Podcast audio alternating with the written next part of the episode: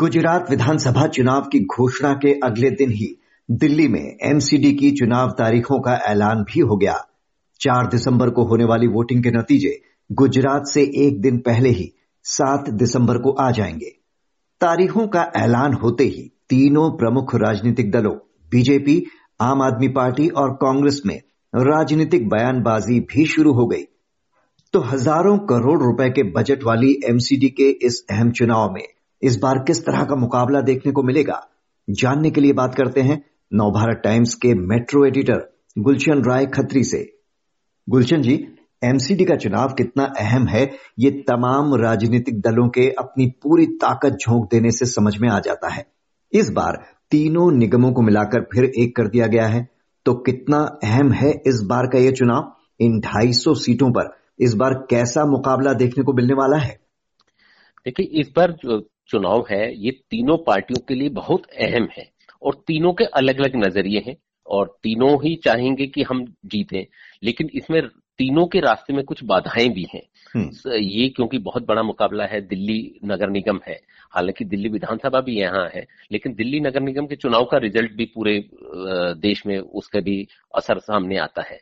और पिछले पंद्रह साल से बीजेपी यहाँ काबिज है दिल्ली नगर निगम में, वो लगातार पंद्रह साल तीन चुनाव जीत चुकी है तो अभी चौथा टर्म के लिए वो मैदान में उतरेगी। तो इस बार बड़ा अहम इसलिए भी है क्योंकि आम आदमी पार्टी पिछले दो साल से लगातार एग्रेसिव होकर दिल्ली नगर निगम के चुनाव की तैयारियों में जुटी हुई है। लगातार वो कांग्रेस से आगे बढ़कर बीजेपी को घेरती रही है। निगम की जो समस्याएँ हैं लोगों की निगम से जुड़ी हुई समस्याएँ उनको लगातार बहुत प्रमुखता से पार्टी उठाती रही है। और बीजेपी के लिए दिक्कत यह है कि वो पिछले पंद्रह साल से रही है उसकी एंटी इनकम्बेंसी है और पिछले पाँच साल की उसकी जो परफॉर्मेंस बहुत खराब रही है नगर निगम में हम्म। वो उसके लिए एक बड़ी चुनौती है। तो तीसरी तो तरफ़ कांग्रेस के लिए हाँ आसान नहीं है। कौन से ऐसे प्रमुख मुद्दे हैं जो इस बार के एमसीडी चुनाव में हावी होते दिख रहे हैं? इस पर सबसे बड़ा मुद्दा तो नगर निगम की गवर्नेंस का मामला है कि हम्म। वहाँ अराजकता की स्थिति रही है पिछले पाँच साल में। कई बार कर्मचारियों को हड़ताल करनी पड़ी है उनको वेतन नहीं मिलता रहा है। यहाँ तक की हालत ये हो गई कि वहाँ की प्रशासन की कि लोगों का जो जीपीएफ था वो पैसा भी नगर निगम ने जमा नहीं किया है। या अगर जमा है तो उसको निकाल के खर्चा कर लिया है और उससे वेतन दिया गया है। तो एक स्थिति तो ये है कि जो कर्मचारियों का प्रशासन के लेवल पर जो कमियाँ रही हैं नगर निगम की, वो ये रही है। दूसरी, जनता के स्तर पर ये दिक्कतें हैं कि उनके लिए बड़ी समस्या है। दिल्ली में गंदगी बहुत बुरी हालत में, सफ़ाई बहुत बुरी हालत में है, गंदगी है। हर जगह पे बुरा हाल है। आवारा पशु घूम रहे हैं, सड़कों की बुरी हालत है। तो नगर निगम का पिछले पाँच साल का ट्रैक रिकॉर्ड दिल्ली में लोगों के लिए बहुत अच्छा अनुभव नहीं रहा है। वो बड़ी एक समस्या है लोगों के लिए।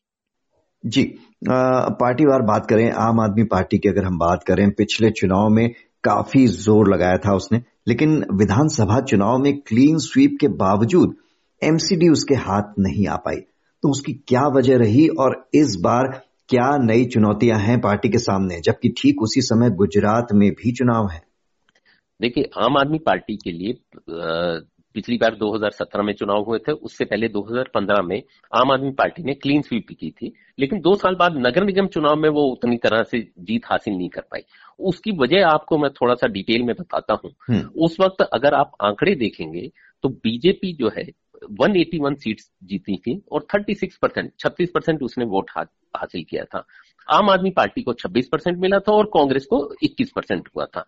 तो ये जो कांग्रेस और आम आदमी पार्टी के बीच में जो वोटों का बंटवारा हुआ था, उसकी वजह से बीजेपी को पिछली बार जीत मिली थी।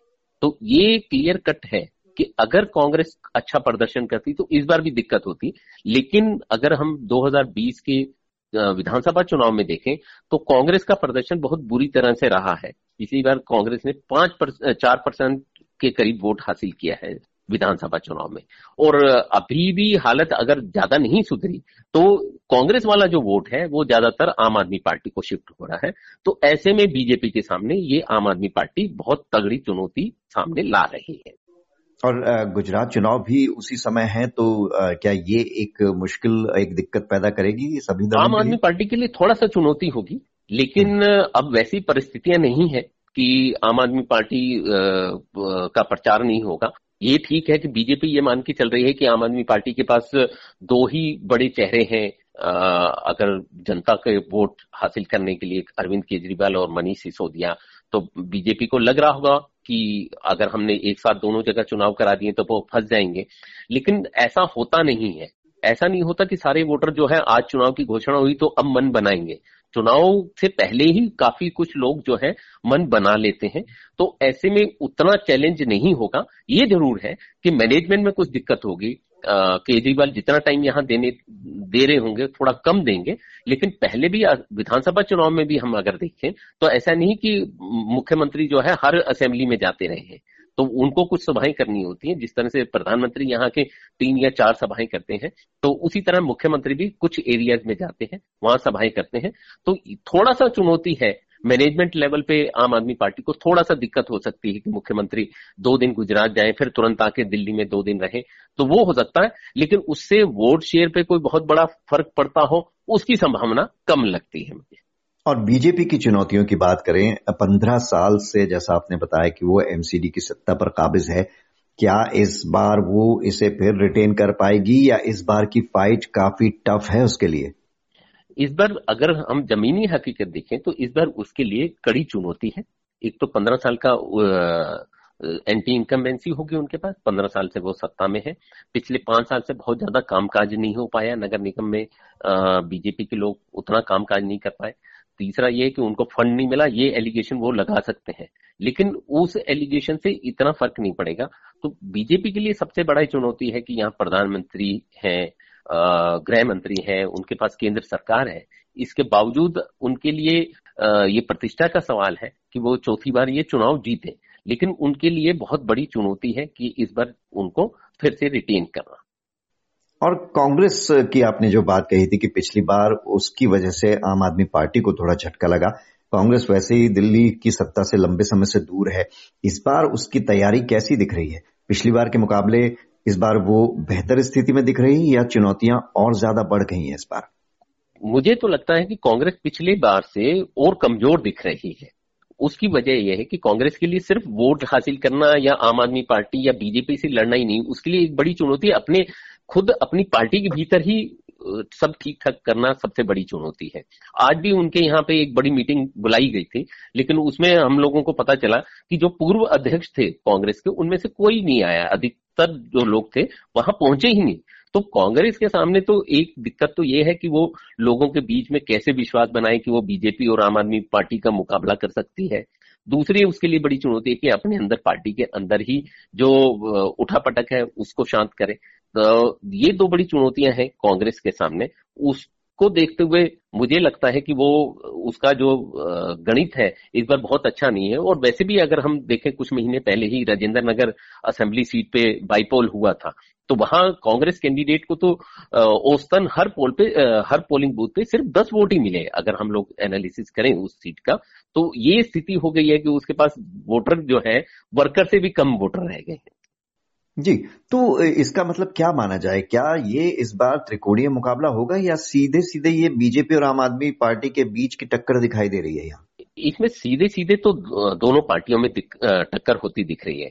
लेकिन कुछ जगह पे मुकाबला त्रिकोणीय इसलिए हो सकता है हम्म। क्योंकि अल्पसंख्यक सीटें जहाँ है जहाँ दलित बहुल सीटें हैं उन सीटों पे कांग्रेस अपना कुछ ज़ोर लगा सकती है। और ऐसी सीटें जहाँ कांग्रेस के कैंडिडेट खुद कद्दावर होंगे। वहाँ पे वो चैलेंज कर सकते हैं लेकिन ओवरऑल दिल्ली में ऐसा नहीं लग रहा है कि त्रिकोणीय होगा। कुछ सीटों पर हो सकता है जो मेरा एनालिसिस है। जी ये आपने बताया लेकिन आ, क्या इसका भी फ़र्क पड़ेगा जो महिलाओं के लिए पचास फ़ीसदी सीटें आरक्षित की हैं अनुसूचित जाति की बयालीस सीटें रिज़र्व हुई हैं? ये ये ऐसा पहली बार नहीं हुआ। पहले भी हुआ है पहले पिछले चुनाव में भी इसी तरह से था। इस बार फ़र्क इतना हुआ है डिलिमिटेशन हुआ है। कुछ वार्ड बदल गए हैं, कुछ वार्ड कम हो गया। पिछली बार दो सौ बहत्तर वार्ड थे, इस बार 250 वार्ड हो गए हैं। कुछ सीटें जो पहले महिलाओं के लिए आरक्षित थी, वो इस बार पुरुष के लिए हो गई और जो पुरुषों के लिए थी, वो महिलाओं के लिए है। इसी तरह से कुछ दलित सीटों को भी बदला गया है। तो वो उतना बदलाव हुआ है। अब उसमें समीकरण कुछ थोड़ा बहुत फ़र्क डाल सकते हैं, लेकिन ऐसा नहीं कि उससे कोई बहुत बड़ा बदलाव हो जाए। जी। तो दिल्ली नगर निगम पर कब्जे के लिए एक बड़ी फाइट शुरू हो चुकी है। एक महीने के अंदर पता चल जाएगा कि कौन इस पर काबिज होने वाला है। बहुत बहुत शुक्रिया, गुलशन खत्री जी आपका।